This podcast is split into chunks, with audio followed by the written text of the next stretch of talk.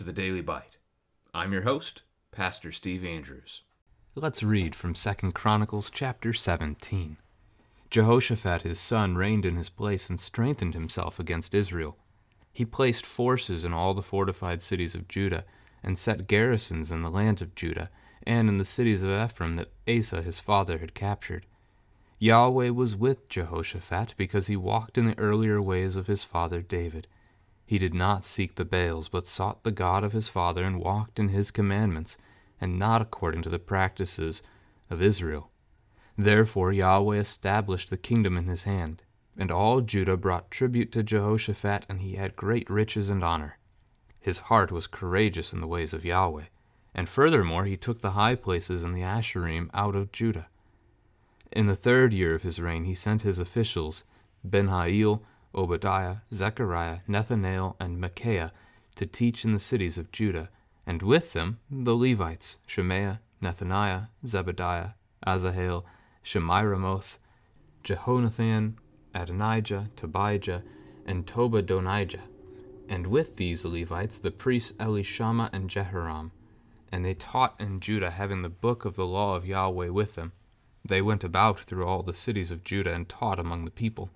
And the fear of Yahweh fell upon all the kingdoms of the lands that were around Judah, and they made no war against Jehoshaphat. Some of the Philistines brought Jehoshaphat presents and silver for tribute, and the Arabians also brought him seventy seven hundred rams and seventy seven hundred goats. And Jehoshaphat grew steadily greater. He built in Judah fortresses and store cities, and he had large supplies in the cities of Judah. He had soldiers, mighty men of valor, in Jerusalem. This was the muster of them by fathers' houses. Of Judah, the commanders of thousands, Adnah the commander with three hundred thousand mighty men of valor, and next to him Jehohanan the commander with two hundred eighty thousand, and next to him Amasiah the son of Zichri, a volunteer for the service of Yahweh with two hundred thousand mighty men of valor. Of Benjamin, Eliada, a mighty man of valor, with two hundred thousand men armed with bow and shield, and next to him Jehozabad with a hundred eighty thousand armed for war. These were in the service of the king, besides those whom the king had placed in the fortified cities throughout all Judah. This is the word of the Lord. So Jehoshaphat is going to be the next king, the would that be sixth king? So we've had Rehoboam, Abijah, Asa, Jehoshaphat. So he's the fourth king of the southern kingdom of Judah. Seventh, I guess, overall, when we count Saul, David, Solomon, who started. But David was the one who started in Jerusalem. So, fourth king over the southern kingdom. And he strengthened himself against Israel. So, as Asa had the concerns near the end of his reign about Baasha, king of Israel, and the city of Ramah that he was building, Jehoshaphat starts with that border, strengthening his position against Israel by fortifying the cities, in this case, with soldiers, by putting garrisons there, by putting troops in those places against Israel, and in the cities of Ephraim that Asa his father had captured, so that Ephraim would not be taken back by Israel. Then we read that Yahweh was with him. And you can guess why. Uh, it is a response to Jehoshaphat seeking Yahweh. Jehoshaphat has been living in the ways of the Lord, he's trusted in the Lord. Makes you ponder a little bit about Jehoshaphat's view of his father's reign. Jehoshaphat was raised by Asa. He saw the faithfulness of his father. He saw the faithful way that his father carried out and ruled the kingdom, and how the Lord responded to that king. And then he also saw the way his father's life ended, and how his father turned from Yahweh, imprisoned a prophet, and so forth. So it it should not be lost upon us that Asa at that point was already an adult, that he had been trained in the way that he should go, Proverbs 22, so that when he is old he will not depart from it.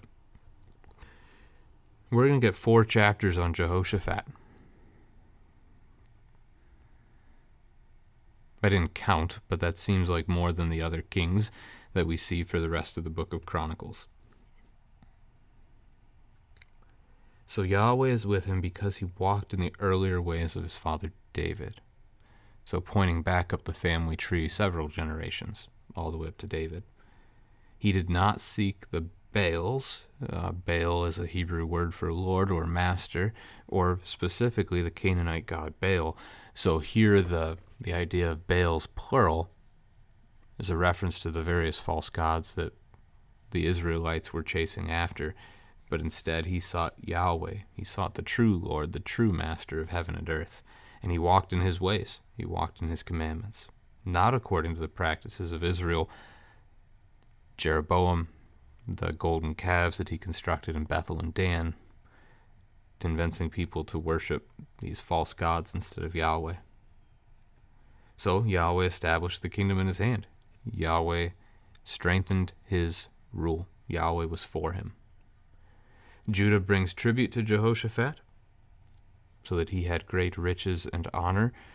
He's not described as being as wealthy as Solomon, but the Lord is rewarding him for faithful work, blessing him with much prosperity in this life. This is not a promise to us. It's something I was going to pick up on later, but just note of the way that this text is going here. Just because you're faithful to the Lord does not mean you'll get great wealth in this world.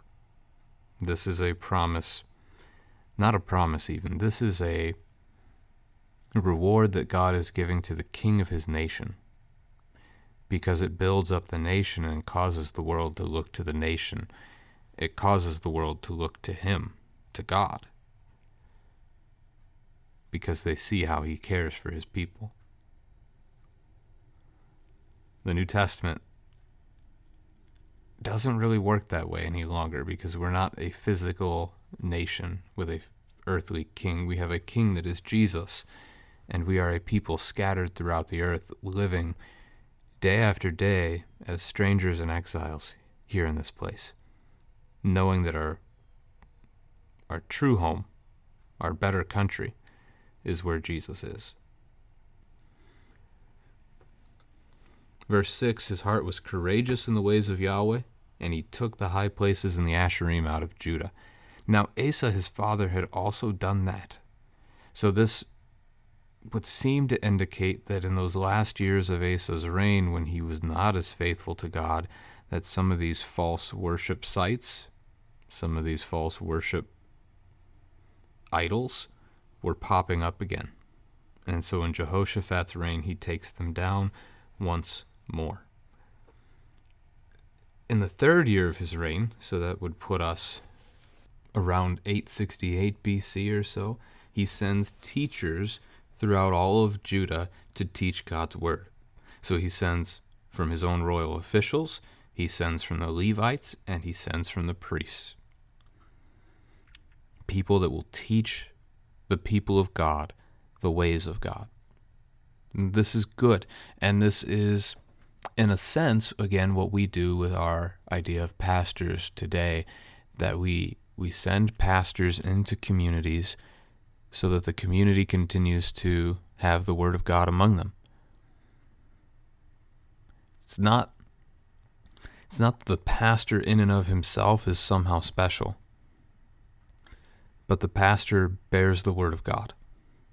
And as long as the pastor bears the Word of God, he is a man of respect amongst the people of God.